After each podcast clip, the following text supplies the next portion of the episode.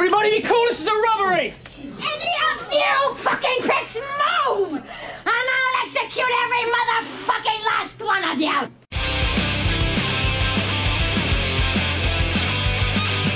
Айоу! Это вновь с вами подкаст не на Logitech, по которому я готов отвечать за это своим здоровьем, своими зубами, может быть еще чем-то, по которому вы уже наверняка успели соскучиться, потому что не было нас довольно-таки давно. И вы сейчас подумали, да, наконец-таки, все, я вновь услышу этих пацанов двух, которые будут базарить опять обо всем и ни о чем, но... Извини, дорогой слушатель, но я к тебе пока не с самыми, наверное, лучшими новостями, потому что сегодня у нас спешл. Ты спросишь меня, а в чем заключается суть спешла? В том, что спешилы будут выходить э, редко и без какого-то расписания, и зачастую они будут включать э, кого-то одного из нас. Поэтому сегодня я буду общаться с вами наедине. И второй подкастер, мой коллега, присоединится к нам только в пятом официальном выпуске. Поэтому это не номер пять, не два, не три, не четыре, не шесть, не семь, никакой. Это special. Именно special. И посвящен он будет одной конкретной теме, о которой мы поговорим чуть-чуть-чуть-чуть позже. А перед этим хотелось бы поговорить с вами о другом. Знаете, я не так давно подумал вот о чем. М-м, Знаю, вы, возможно, даже слышали про э, такой мемчик, что типа «Эй, йоу, мы три мужика, которые э, сидят э, с одним э, общим, ничем не выдающимся и ничем не примечательным мнением. Что же мы будем делать? Ура, записывать подкаст!» И я подумал, насколько справедливы эти слова. Ну, учитывая, учитывая то, что сейчас идет огромное засилие как раз-таки огромного количества подкастов, Э, это суждение весьма-весьма справедливо на самом деле. Скажу вам честно. И... Но плохо ли это? Вряд ли. Потому что я тут раз думал над тем, а зачем мы все-таки идем э, в подкаст. Зачем мы идем слушать подкаст? Учитывая, что большинство сейчас подкастов, хм, превалирующее большинство, посвящено каким-то новостям. Они могут быть разными, они могут быть э, известными, могут быть не очень, какими бы, ни, какими бы то ни было. Но вот что самое главное. Э, в эпоху нашего современного информационного общества нам вряд ли нужно специально идти за списком новостей, как когда-то наши родители там подходить к компьютеру, включать подкаст, как родители наши включали телевизор и смотрели новости. Мы просто можем э, заглянуть в интернет и увидеть все то, что нам необходимо на экране своего смартфона. Зачем же мы тогда идем в подкаст опять-таки? Мне кажется, что здесь все весьма-весьма просто. Мы идем за живыми реакциями. И, может быть, э, эти реакции не будут э, выделяться какими-то особым глубоким анализом. Но вполне возможно, что чуваки, которые будут что-то вещать, э, вещать на микрофон, они будут отличаться какой-то своей эмоцией, какой-то своей химией и так далее, возникающей между несколькими подкастерами и так далее. Это особенно интересно звучит, что когда я сегодня записываю подкаст в одиночку. Как бы то ни было, о чем я хотел сказать. Ребят, если кто-то захочет начать писаться и выкладываться, и какую-то аудиторию зарабатывать, пожалуйста, не обращайте внимания ни на что, а просто делайте на самом деле, и ничего стесняться здесь вообще не нужно. Вот я вам серьезно отвечаю. Нужно просто впереть вперед и все э, делать. И мне кажется, что э, рано или поздно вас э, найдет собственный слушатель, вас найдет собственный читатель, кто бы то ни было. Может быть, их будет немного, может быть, даже вы бросите это, но пробовать вам никто и никогда не запретит. Странная мотивационная речь, но мне почему-то захотелось об этом сейчас поговорить. А сейчас хотелось бы сказать о том, э, что за тема сегодня у нас будет на рассмотрении. А тема будет весьма и весьма попкультурная, да. Тема, которая за последний месяц уже успел навязывать на зубах.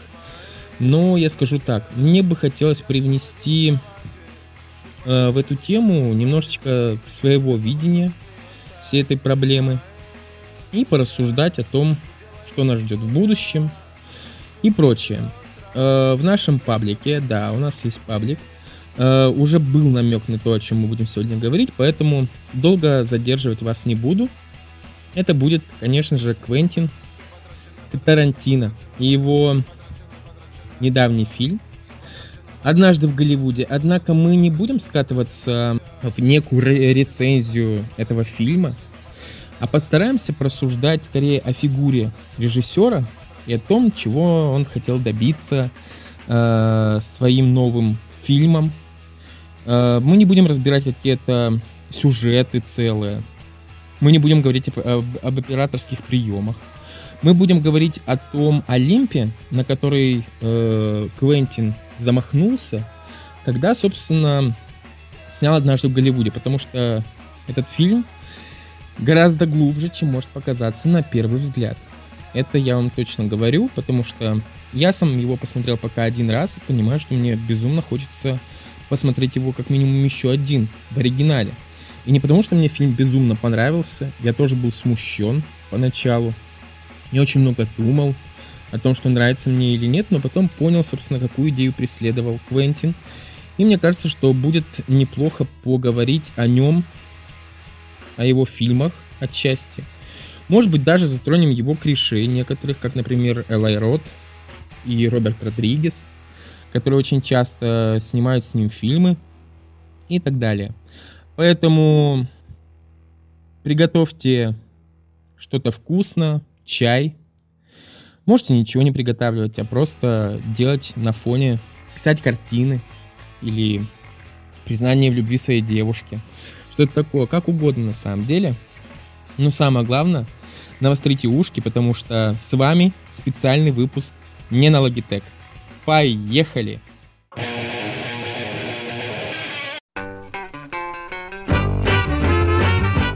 Давайте подумаем о том, что это за фильм такой вообще «Однажды в Голливуде». Как мне кажется, что фильм «Однажды в Голливуде» — это в первую очередь фильм обманутых зрительских ожиданий. И э, мне хочется объяснить вам, почему я так думаю. Но начать, как всегда, приходит, придется издалека. Если кто-то следит за историями в инстаграме блогера Ануара Тлегенова или Ануара, как его все знают на ютубе, где он выкладывает э, очень интересный весьма эссе про искусство, про киноискусство, про то, где он рецензирует множество разных фильмов, даже не рецензирует скорее, а делает разборы. Вот, правильное слово, делает разборы. Так вот, не так давно он побывал на пресс-показе этого фильма, где, собственно, выступал сам Квентин Тарантино, то есть он представлял свой фильм, и Ануар говорил в своих сторис о том, что э, этот, как бы сказать, этот пресс-показ превратился в парад самой настоящей еблоторговли. А главными действующими лицами его были так называемые инстапринцессы, которые торговали на этом э, параде своими, естественно, аккаунтами э, в социальных сетях. И насколько я понял, этим принцессам, этим девчонкам было совершенно наплевать на то, насколько удобно зрителям. Они вставали с кресел, они снимали э, Квентина в сторис, причем самое прикольное, это, конечно же, когда э, одна из участниц записала сторис со своей подружкой, когда спросила, ну слышь, что там тебе, как фильм Квентина? Квентин? А кто такой Квентин? Ну, это тот, который только что выступал. А, классно, да, классно. Ну, то есть, э, понятное дело, что их собрали на данный пресс-показ ради того, чтобы они просто-напросто распиарили фильм. Искусство искусством, а пиарить его э, в первую очередь приходится именно такими, возможно, даже нужно назвать их весьма грязными методами, не очень красивыми, скажем так. Потому что, как я уже сказал, девчонки эти ни в грош не ставили чьи-то чужие интересы, чье-то чужое удобство, и в первую очередь хотели хайпануть на фигуре ну, какого-то известного голливудского чела, то есть даже не представляя о том, кто этот чел. Мне не хочется сейчас э, скатываться в какое-то старческое брюзжание, типа, вот, как они посмели, Квентин мастер, Квентин крутой и так далее. Но факт остается фактом, как бы то ни было, поступок некрасивый. Речь, однако, сейчас будет идти не об э, этом событии, не об ануаре, не об этих инстаблогершах, а конкретно, как я уже сказал, о самом Тарантино. Так уж получилось, что Квентин, он стал заложником своих собственных приемов. Вот давайте так, на вскидку скажем. В чем соль его фильмов для большинства обывателей, для, лучше сказать, для рядового зрителя, да? Это якобы крутые диалоги, ну, допустим, это реально крутые диалоги. И кровища, особая жестокость, да, даже если посмотреть там какое-то стандартное описание на Википедии, то можно увидеть, что он э, как-то в его фильмах происходит эстетизация убийства. Так вот, на его работу с окружением, детализированность каждой сцены, э, на самом деле мало кто обращает внимание. Э, на обилие киноприемов, которые используют Тарантино в каждом фильме, они также проходят мимо зрителей. А, вот давайте вспомним самый простой пример с начальной сценой из э, «Бесславных ублюдков», которая считается э, одним из пиков мастерства Квентина. Мало кто из тех, кто смотрел, из большинства посмотревших «Бесславных ублюдков» скажет, о, блин, да, действительно классная сцена. Э, они скорее вспомнят, как Шошанна расправилась над Гитлером, как, э, я не знаю, э, Брэд Питт вырезал на, на лбу Кристофа Вальца свастику и так далее. Ну, то есть жестокость, в первую очередь. А то, что в плане саспенса и напряжения эта сцена начальная первая была поставлена на ура, не просто на 5 с плюсом, а, наверное, даже такой пока метрической системы не изобрели, чтобы как-то эту сцену оценить. Так вот, э, но, в, повторюсь, в глазах большинства своих э, зрителей э, Квентин стал заложником, настоящим заложником собственных приемов. Нужно сразу же упомянуть вот что. Мое мнение касательно его гениальных диалогов. Они действительно классные, но они классные тем, что они похожи на самые обычные, на самые бытовые диалоги самых обычных людей.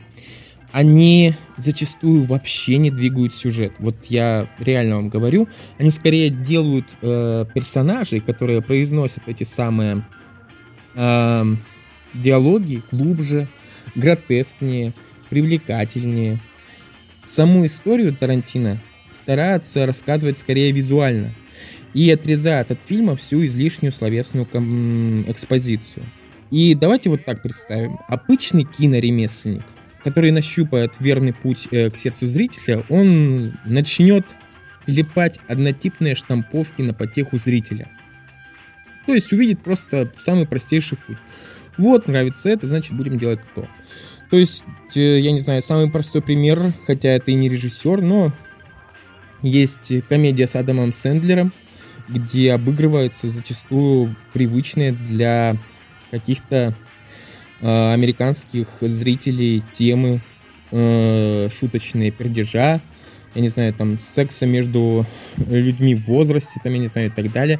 Э, проще говоря, я не помню, как точно называется последний фильм Сэндлера, вышедший э, на э, Netflix. Но самая фишка в том, что там вновь используется пара Э, Дженнифер Энистон и Адам Сэндлер. Она, э, эти два актера у американцев пользуются якобы по каким-то опросам огромной популярностью. И вот он, то есть нащупали верную почву, чтобы сделать большие просмотры своему сервису. Давайте купим этих актеров за огромные гонорары, и они снимутся в наших фильмах. Так вот, но путь ремесленника — это не путь Квентина, потому что, ну, давайте признаем, Квентин мастер, и он сам видит каждую свою новую пресс-конференцию в любой стране. Не только России, а вообще, мне кажется, в любой стране, в которой он побывал, он видит каждый раз, раз за разом этот парад еблоторговли. И поэтому он прекрасно знает о том, до какого образа, даже скорее не образа, а знаете, такого наброска из двух-трех черт он дошел в глазах обычного рядового зрителя. И в таком случае, как вы думаете, может ли это удовлетворить Творца, обладающего многогранным, на самом деле, талантом рассказчика? Ответ, я думаю, весьма-весьма очевиден. Естественно, как и любого мастера, его начинает гладать сомнения. Достаточно ли нескольких типичных приемов для того, чтобы войти в историю кино? Я, конечно же, могу преувеличивать, и Квентин, возможно, не задавался таким вопросом, но допустим. Может быть, не в истории кино, но просто, чтобы его запомнили как творца, как гениального режиссера, да. С одной стороны, с одной стороны, казалось бы, что уж кто-кто, но теннессиец Квентин давным-давно зарезервировал себе там это место в истории кино. В то же самое время возникает другой вопрос. Ведь э, любого творца изначально отличает от всех прочих Э, его постоянное стремление сойти с проторенной дорожки и уверенно идти вперед, сквозь тьму и бурелом, без явной уверенности в успехе данного предприятия. И потому, как мне кажется, в своем девятом фильме Квентин берется за вновь за историческую тематику, а если быть точным, то за переосмысление истории, потому что Квентину скучно снимать байопики, основанные на реальных событиях, которые ничем, ну то есть просто отражать на экране то, что уже было. А вот показать события альтернативной истории, это уже дело что-то куда более интересное, как раз неплохой э, полет для фантазии и так далее. И это было уже один раз у Квентина. Это было, естественно, в его э, фильме «Бесславные ублюдки», где, как раз, как вы помните, он представил, скажем так, свою версию расправы над Гитлером. Нигде, никак, то есть в реальности, его или он отравился и так далее, а где его жестоко расстреляли. Если кто-то сейчас начнет выть про спойлеры, то, come on, ребят, фильм 2009 года, надо стыд знать. И самое интересное э, во всем этом то, что однажды в Голливуде работают совершенно по другому сценарию, работают совершенно по другой технологии и идет совершенно другой дорожке. Потому что основная цель этого фильма, наоборот, не преувеличить зрительские ожидания, как было в, в плане с бесславными ублюдками, да? То есть, когда произошел, произошла эта масштабная сцена пожара в кинотеатре, это превосходило зрительские ожидания. А цель же однажды в Голливуде это запутать и обмануть зрительские ожидания. И показать со стороны Квентина, сказать как бы, йоу, ты меня не знаешь на самом деле, чувак. Ты можешь сказать, Квентин, господи, я его знаю как облупленного, я смотрел «Убить Билла», я смотрел э, «Криминальное чтиво», и мне ничуть не нравится доказательство смерти, я обладаю общим, серым, безликим, ничем не выдающимся мнением касательно разнопланового творца. Но ты меня не знаешь на самом деле, я другой, я могу быть переменчивым, я могу быть э, необычным, я могу запутать тебя и завести в такой лабиринт собственных, э, собственных рассуждений, мыслей и так далее, что ты можешь там реально заплутиться, а потом э, пилить видосики по тему а «Почему новый фильм Тарантино может не понравиться большинству зрителей?» Потому что тупой на самом деле, потому что ты не хочешь разбираться во мне, в моем творчестве и так далее, ты установил в своей собственной голове какой-то определенный сценарий того, как это должно происходить на экране, и такой, да, так и должно быть в будущем. Но нет на самом деле, чувак, нет, не надейся на это. Это был, это был очень пространный э, диалог, монолог э, за Квентина, опять-таки, чересчур часто пытаясь взять на себя э, его мысли и то, как бы он реагировал на какие-то штуки, но не суть важно. Сейчас речь не об этом. Так вот, эм, вот те самые две-три характерные черты режиссера, которые вошли в память э, рядового зрителя, они уже начинают в этот момент, в этом фильме работать уже против зрителя.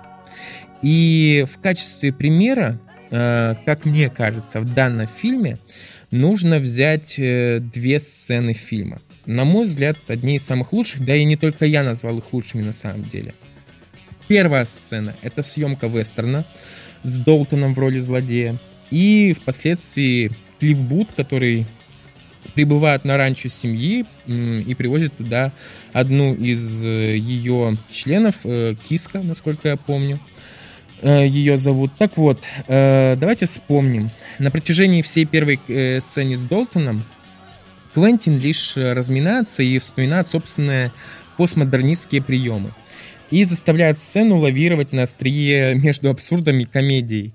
Эта сцена не только и не столько даже отражение механики съемочного процесса тех времен. Так вот, эта сцена, как и описываемое ею действо, это муляж, подделка, которая, однако, заставляет увидеть в фигуре Рика Далтона нечто большее, чем образ капризного актера-неврастенника. Вторая сцена, на мой взгляд, это просто апофеоз саспенса. И я не шучу, ибо финал работает э, в совершенно другом направлении. Он э, не создает э, некоторого невероятного напряжения, на мой взгляд. Причем, опять-таки, кстати, вспоминая финал, следует вспомнить про то, как, опять-таки, э, Квентин работает, заигрывает со зрительскими ожиданиями. И тут будет небольшой спойлер. Если вы боитесь, то вы можете промотать чуть-чуть вперед, но тем, кто посмотрел, я скажу об этом. А, в самом начале, даже не в начале, вру, в середине где-то, даже ближе уже к финалу фильма, а, Квентин, что называется, вешает на, на гвоздь то самое пресловутое чеховское ружье. Один из самых, наверное, применяемых методов в кино, когда тебе как бы закладывают какую-то идею, и после этого эта идея показывает идею, она причем может показана быть в каком-то типа совершенно э, бытовом ключе. На, на этом даже не может быть э, особо сильно внимание сосредоточено, но все-таки. Так вот, э, Квентин тоже закладывает, вешает это ружье.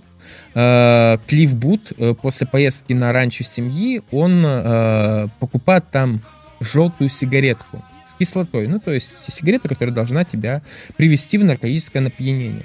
опьянение. И он предлагает ее раскурить вместе с Далтоном, тот отказывается, ну, а Клифф э, решается, что он ее прибережет на потом, на особый случай.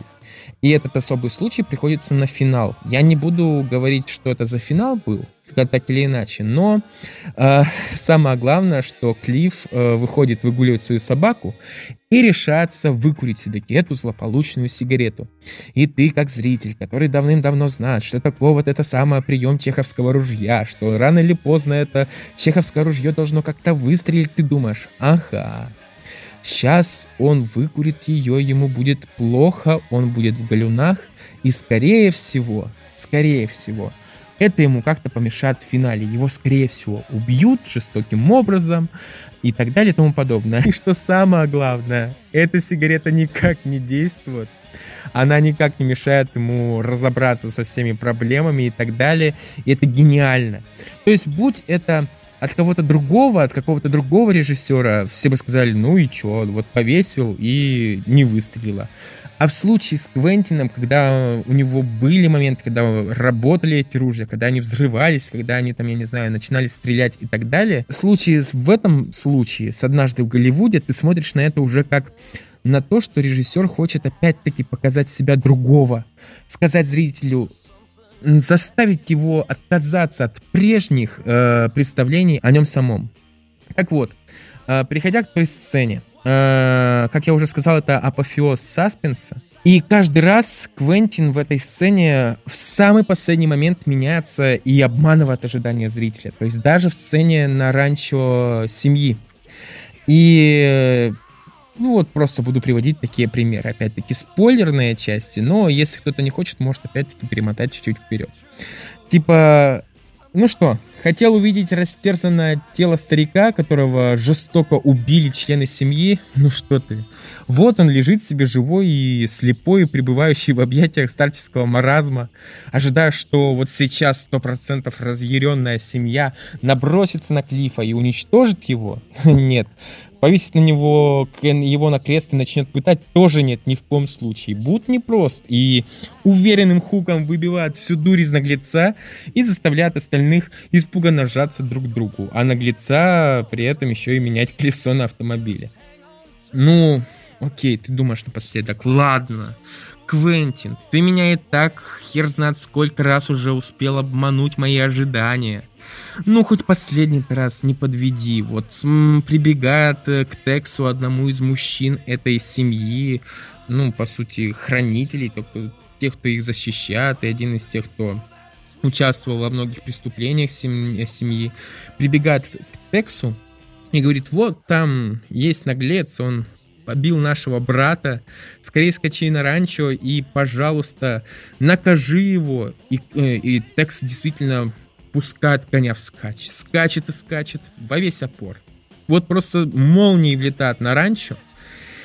А мы, что мы видим? Мы видим, как э, машина успевает вильнуть своим задом и оставляет злополучное, злополучное ранчо далеко-далеко позади. И я извиняюсь на, за то, что я настолько ярко и подробно описал всю эту сцену. Дело в том, что я лишь описывал свои собственные ощущения. Я и есть тот зритель, который, ну, отчасти ожидал увидеть уже привычного Квентина, и раз за разом мои ожидания были разрушены. Я с уверенностью могу признаться, что по окончанию фильма ощутил даже, знаете, э, легкую тень разочарования, ибо ожидал досконального воссоздания, наверное, одной из самых э, жутчайших и больших трагедий вот того старого Голливуда. И лишь спустя время, и разобравшись в собственных ощущениях, я понял, что в этом и кроется настоящий гений нового Квентина. Квентин на одном из своих Э, скажем так, на, на своей конференции в России, на пресс-конференции именно, то есть не на пресс-покате, а на пресс-конференции, отвечал на вопросы журналистов, и один из журналистов сказал, задал ему вопрос, что, мол, вы вполне себе полагаете, говорили в интервью во многих, что девятый фильм может оказаться последним. Что, мол, вы показали уже все, что можно. И Квентин отвечает со согласием, что да, мол, так и есть, это действительно так. Э, но, говорит, э, у меня есть уже несколько идей, мол, для того, чтобы впоследствии их применить, и я знаю, что еще могу что-то вам такое интересненькое показать. В этом плане Квентин, как мне кажется, и любой, как и любой творец, немножечко кокетничает. И давайте вспомним для начала, что, э, во-первых, на самом деле. Э, он считается уже режиссером, если мне не изменяет память. Возможно, я путаю что-то и на самом деле только продюсером, но, по-моему, поставить именно на пост постановщика э, Стартрека нового пророчили именно Квентина. А касательно его десятого фильма, возможного, который возможно, и не случится, ходят уже самые разные слухи. И тут, мне кажется, э, Квентин тоже немножечко стебется над своим собственным зрителями постоянно. Что же это будет? Вновь вестерн? Продолжение «Убить Билла»? Или, может быть, даже «Джанго освобожденный»? А э, недавно вот прошел слух, что на самом деле это будет вообще хоррор. К слову, про хоррор, уж то-что, а вот э, хоррор от Квентина Тарантино и на его сценарий я бы, наверное, с удовольствием пошел. Потому что это в какой-то степени не паханное поле, на которое Квентин время от времени э, так или иначе заходил, вот прям ступал ножичкой аккуратненько. Это был и кровавый слэшер, э, как это было в «Доказательстве смерти». Кстати, на всякий случай, один из моих любимых э, фильмов Квентина, несмотря на то, что всеми остальными он не принят, и сам Квентин его очень сильно недолюбливает, хоть и говорит, что в некоторых местах он получился весьма талантливым. Я же сам его пересмотрел несчисленное количество раз, и мне он безумно нравится. Но не суть важно, но там был скорее просто кровавый слэшер апогея своего в плане того, что Квентин может в плане хоррора, мне кажется, Квентин достиг э, в своем фильме, опять-таки предпоследнем, «Омерзительная восьмерка». Он, кстати, тоже был очень так мутно встречен зрителями. Э, не всем он понравился. Многие, кстати, открыто смеялись над Квентином. Э, когда его сценарий изначально готовый уже к фильму слили в сеть, он э, устроил якобы истерику, и ему пришлось переписывать все заново. И многие типа, Ха, нашелся истеричка, блин, нашелся, это же интернет. Ну, знаете, я в этом плане поспорю, потому что, ну, блин, вряд ли вы были бы в восторге, если бы ваш выпестованный, можно сказать, выненченный, кусочек золота, который вы хранили у сердца, который вы впоследствии перенесли на бумагу, если бы его слили на потеху зрителям, зевакам и так далее, то вряд ли вам это тоже понравилось, потому что я помню, что на Канобу впоследствии, даже когда уже вышла офи- э, официально омерзительная восьмерка, приводились э, сравнения целые, что вот, мол, вот так было в оригинальном сценарии с Литом, здесь вот так изменено, и вот неизвестно, вот э, и сейчас вроде как получше, а может быть и похуже и так далее, в общем. Э, разговоров было множество. Но знаете, что самое главное? Меня ни капли, ни капли не бесит то, что сейчас так много слухов по поводу десятого фильма Квентина Тарантино. То есть будет он, не будет, каким он будет, продолжением или новым тайтлом каким-то, новой частью, совершенно новым фильмом, ужас, не ужас, какая, какой жанр и так далее. Потому что для меня лично это говорит только об одном. Квентин находится в поиске в творческом. Блин, а чего лучшего можно ждать от творца? Он работает не по приевшейся формуле какой-то, которая его давным-давно устраивает, а старается опять-таки найти что-то новое. Он старается даже, давайте говорить не только про него сейчас, а еще опять-таки про зрителя. Он старается раздражить зрителя я повторяюсь, но как бы то ни было, раздражить зрителя, заставить его беситься, заставить его э, иступленно рвать зубами, когтями, всем чем угодно кресло кинотеатра, в котором он окажется при, при просмотре, во время просмотра очередного фильма Квентина. Вот все делать, но главное, чтобы зритель не оставался равнодушным, потому что остаться равнодушным, мне кажется, в этом плане, это самое страшное для творца. То есть можно заставить э, полюбить свой фильм, можно заставить его возненавидеть этот фильм. Но хуже всего, когда творец э, действительно сделает такую вещь, которая будет э, ну совсем никакой. Вот не выдающийся, и всем будет по большей части плевать на этот фильм, на, эту, на это творение и так далее. Но сейчас не об этом, давайте сейчас поговорим кое о чем другом. Мне бы хотелось еще продолжить про однажды в Голливуде, потому что я еще и был в восторге от Шерон Тейт в исполнении Марго Робби, потому что в этом, опять-таки, во всех сценах, связанных с ней, заключался, опять-таки, подлинный гений Квентина Тарантино. Извините, я слишком часто сегодня упоминаю слово Квентин гений рядом. Это прям таки скоро мем будет, как Кадзима гений, тут и Квентин гений, даже начинается на одну и ту же букву. Но не суть важно. Я только по прошествию времени после просмотра в кинотеатре понял, насколько это на самом деле обалденно. Потому что вспомните, если те, кто смотрел уже фильм, у Шерон Тейт нет ни одной сцены, которая бы, от которой бы напрямую зависел сюжет фильма. Она приезжает, берет книгу, э, а после садится в кинотеатр, где показывают фильм с ее участием. Причем участием имеется в виду небольшим, эпизодическая роль. Но то, как она реагирует на свое собственное появление, то, как она улыбается, то, как она смотрит на это, именно Марго Робби я сейчас говорю, то есть то, как она это сыграла, это гениально.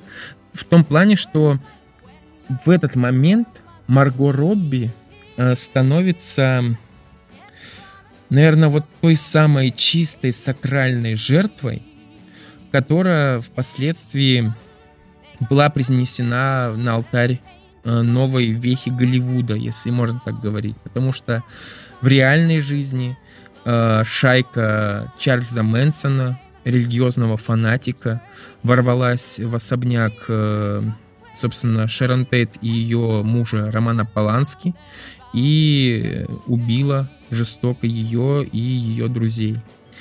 Э, ну и как многие уже, это не мое, скажем так, просто мною переваренные и сказанные еще раз чуть-чуть измененные слова, но многие считают, что это вот та самая жертва, 69-й год, та самая жертва, когда в 70-х годах появился новый, совершенно другой Голливуд, который основывался не на эпических полотнах исторических, как «Спартак», или еще что-то подобное. Когда появилось первое авторское инди-кино, когда заговорил Фрэнсис Форд Коппола со своим э, крестным отцом, когда заговорил Мартин Скорсезе со своим таксистом и много другого. То есть вот он, та самая сакральная, чистая, девственная жертва, которая была брошена, брошена к алтарю, и благодаря которой в какой-то степени, возможно, началась новая эра Голливуда. Это все, конечно же, СПГС, без вариантов, но вот как есть. Это еще не конец подкаста, но если что касается фильма конкретно «Однажды в Голливуде», мне бы хотелось подвести некоторые промежуточные итоги. И лично от себя я не могу, вот хоть убей, не могу назвать эту картину лучшей в карьере Квентина. Пока. Ну, потому что ее место пока действительно занимает э, криминальное чтиво, как ни крути. Это в чем-то может быть более Пока что. После первого просмотра, я имею в виду однажды в Голливуде.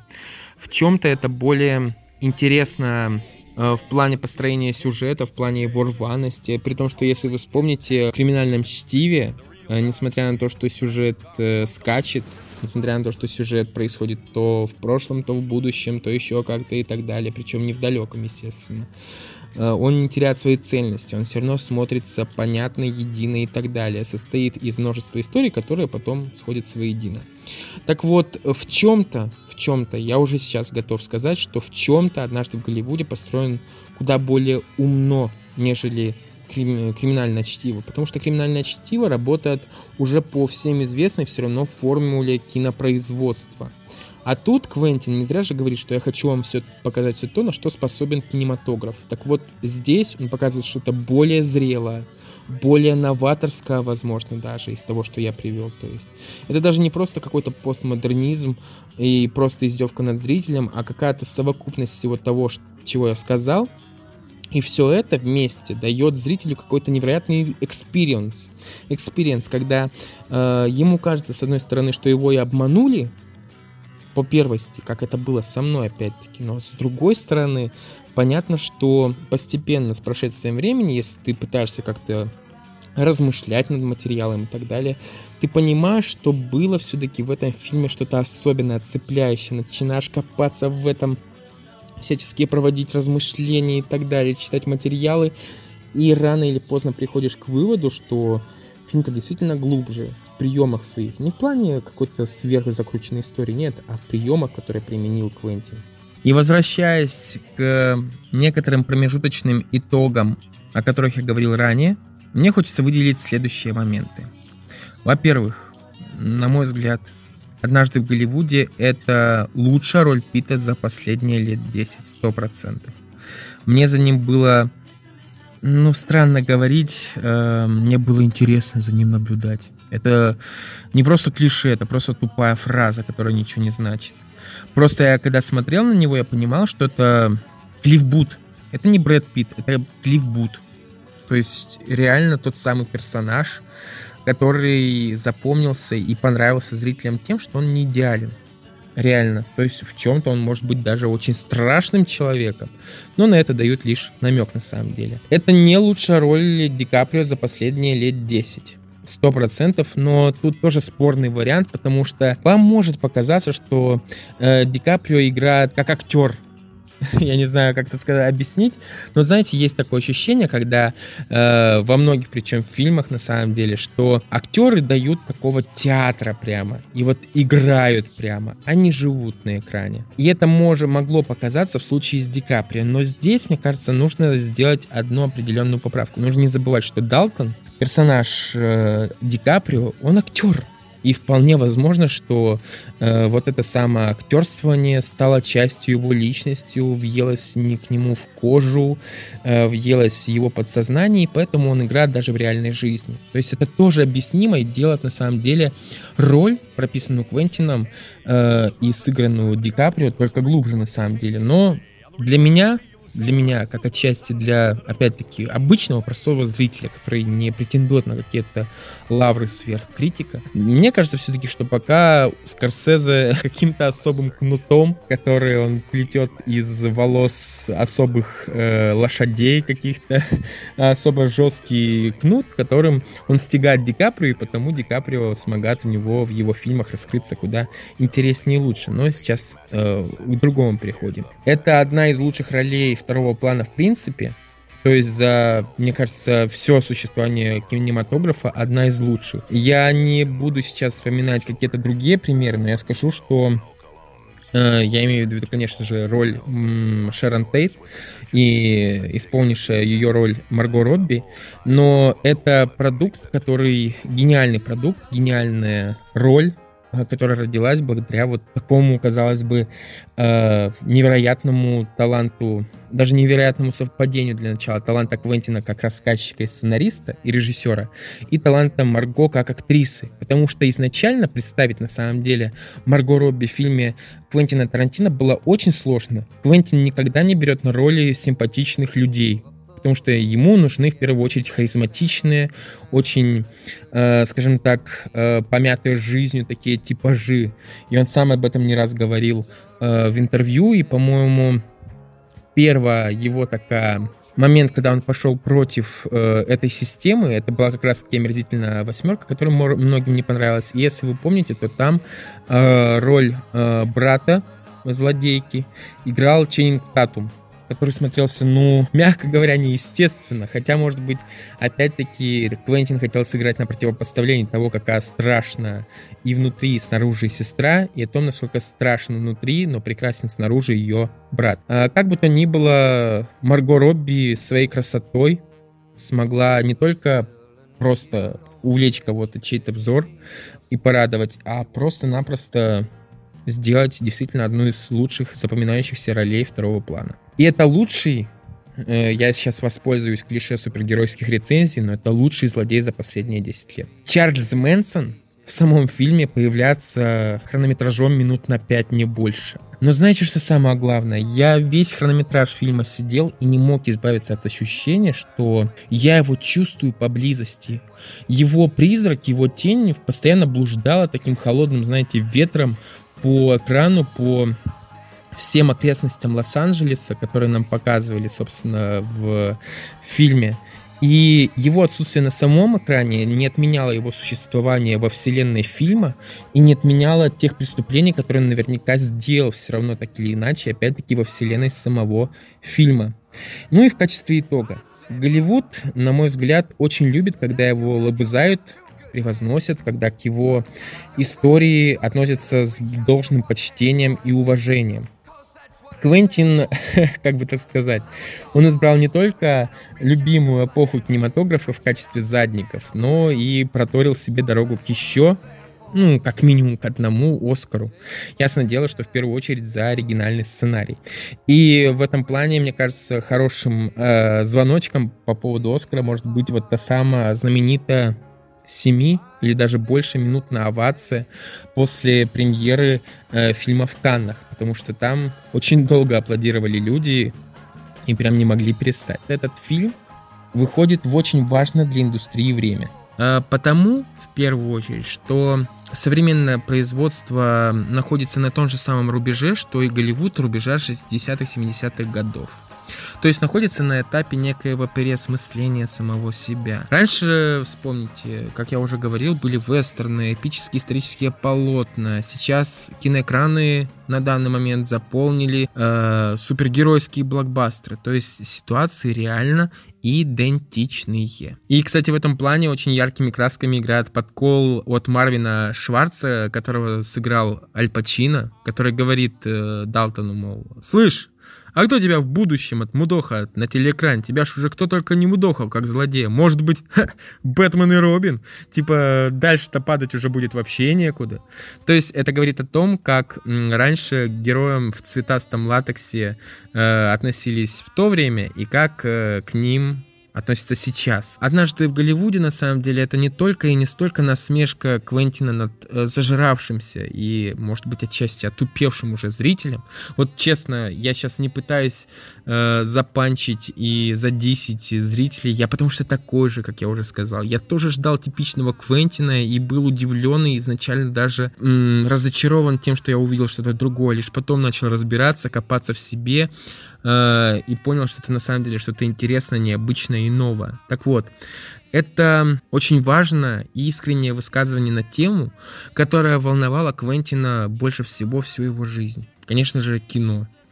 И не в этом ли заключается смысл, когда обычный парень, который начал работать в кино-видеопрокате. И который пересмотрел наверняка все кассеты, которые там были, там имелись и так далее. На выхватывал оттуда целую кучу просто приемов, сцен, которые он впоследствии использовал в своих фильмах. И вы можете посмотреть после этого подкаста э, какую-нибудь склейку, где показывают прям фильмы из которых нагло не просто брал, заимствовал, а воровал Квентин и ставил точно такое же у себя. И можете увидеть, что, на мой взгляд, я думаю, может быть, кто-то сможет меня поддержать, в этом. Все равно заключается любовь к кинематографу, потому что в данном случае все-таки это не выглядит как воровство, это выглядит скорее как дань уважения, это выглядит как почет. Знаете, как опять-таки в вестернах, когда два ковбоя, которые разъехались без, без того, чтобы покалечить друг друга и выказывая друг другу уважение, они, знаете, так дотрагивались до полы шляпы, как бы типа приветствуя, прощаясь и выказывая таким образом респект э, другому ковбою. И тот же повторял точно такой же жест. Так вот, все вот эти повторы сцен и так далее у Квентина, мне кажется, это и есть то самое касание шляпы вестерновское. То есть он тем самым выказывает любовь к жанру, которым он горел и горит до сих пор всю свою жизнь. Я посмотрел вот как раз-таки его пресс-конференцию, и мне понравилось там хотя бы то, что Квентин, несмотря на засилье однотипных вопросов, которые он наверняка слышал уже до этого в каких-то каких странах, в той же самой Америке, он очень живо реагирует на них, он очень искренне реагирует на них. И его ограничивал, на самом деле, понятное дело, только формат сам пресс-конференции, и то, что пресс-конференция должна длиться какое-то определенное время. А потом дальше по каким-то спотам, местам водить, показывать корону, показывать э, Кремль и прочее, прочее а после лепить из всего этого пользователям Твиттера мимасы. Ну, не суть важно. У Квентина, как вы поняли, был расписан дни в России не по дням, а по часам. Типа, знаете, так, сходить на пресс-конференцию сделал, сходить на пресс-показ сделал, сходить в Кремль сделал, так, фоточки подделали, и дать э, новую пищу для мемасов э, пользователям русского твиттера, да и не только русского наверняка, тоже чек. Но вспомните знаменитый мемчик э, с короной, типа «Я в 3 часа ночи и котлетка микроволновки». Это, конечно, такое себе, но чего уж греха таить, смешно. То, что происходит э, в «Однажды в Голливуде», это, по сути, э, обман зрителя.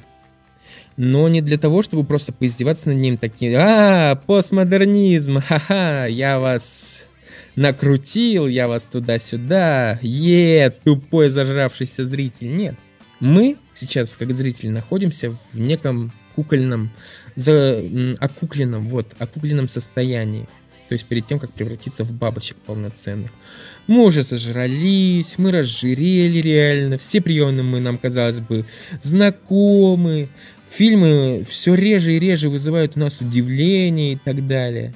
И тут появляется какой-нибудь муравейчик по, по имени Квентин, который палкой начинает дубасить эту самую куколку и говорить, а ну-ка проснись, сука, просыпайся давай и так далее.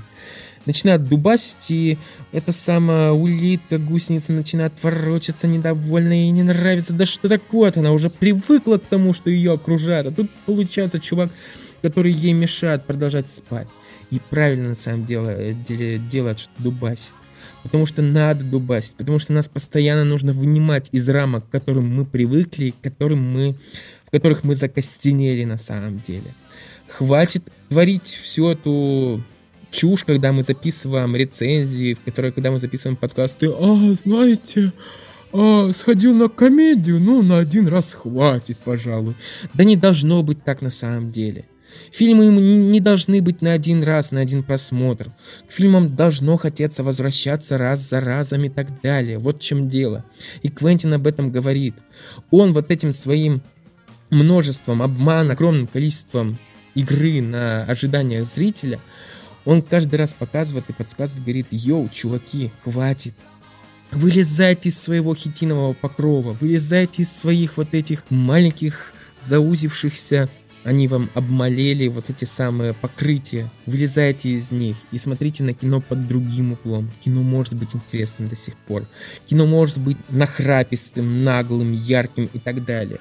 Вам кажется, что если Marvel сейчас заполонили э, весь рынок, без какого-то хейта к Marvel, я люблю некоторые ее фильмы опять-таки. Но если Marvel заполонили все телеэкраны, не значит, что фи- все фильмы будут выглядеть так же, как и марвеловские, снятые по одной и той же формуле, снятые с одними и теми же актерами, с использованием однотипных приемов и так далее. Нет, кино способно до сих пор удивлять. Ведь важно одно, важен подход. Важен то, как я, например, покажу вам события, которые вы, возможно, читали в интернете, в Википедии, которых вы ожидаете увидеть на экране. Я такой хоп и скажу, хрена лысого, не увидите вы этого. Я покажу кое-что другое, я вас удивлю.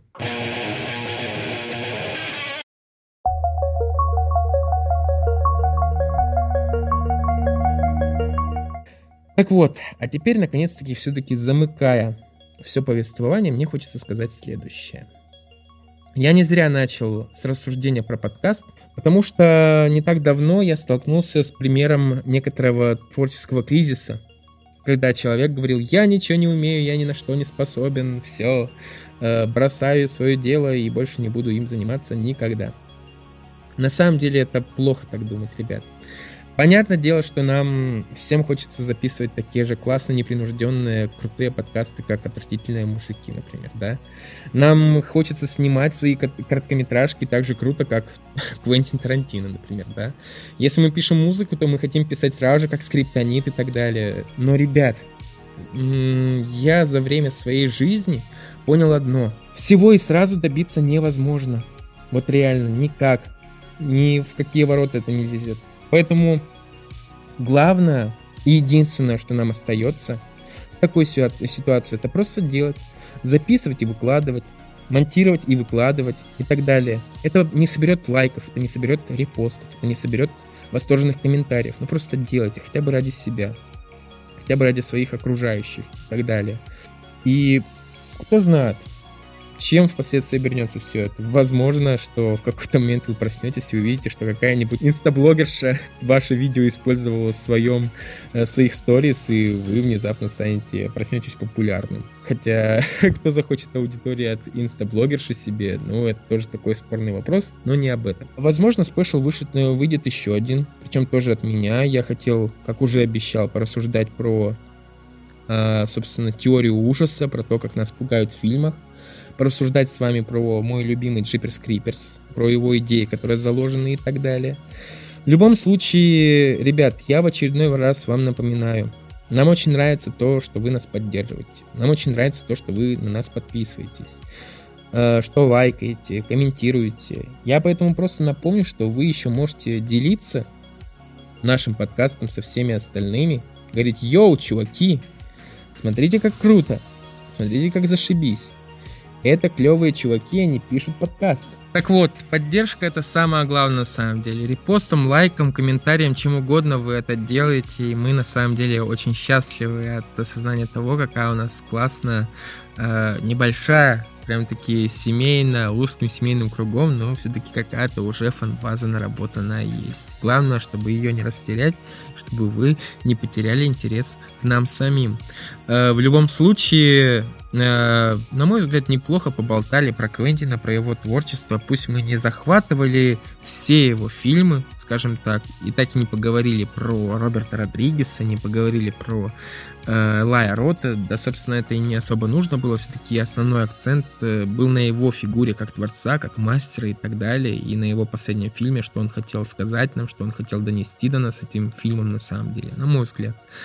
Э, самое главное, что я сейчас не рассказал какую-то э, сверхтеорию, которая до этого нигде не муссировалась. Если вы э, что-то пытались читать уже по этому фильму или смотреть и заглядывать глубже, копать глубже, то вы уже могли находить что-то подобное тому, что прозвучало у меня. Причем я сейчас пишу подкаст на основе тех мыслей, которые я уже притворил в образе рецензии и выложил у себя на Яндекс Дзене. Но это не суть важно на самом деле, потому что, ну, те, кто старается копаться в фильмах, я это к этому веду, э, мысль о том, что Квентин хотел нам донести нечто большее, чем просто фильм про Голливуд, это стопроцентная идея, которая может прийти в голову многим. Как бы то ни было, это был неплохой спешл, на мой взгляд.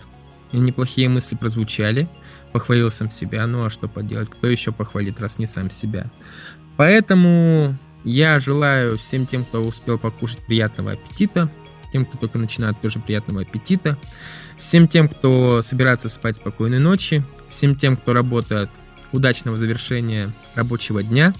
Чем бы вы ни занимались, где бы вы ни занимались, всего вам самого-самого наилучшего. И до новых встреч. Пока, пока, пока.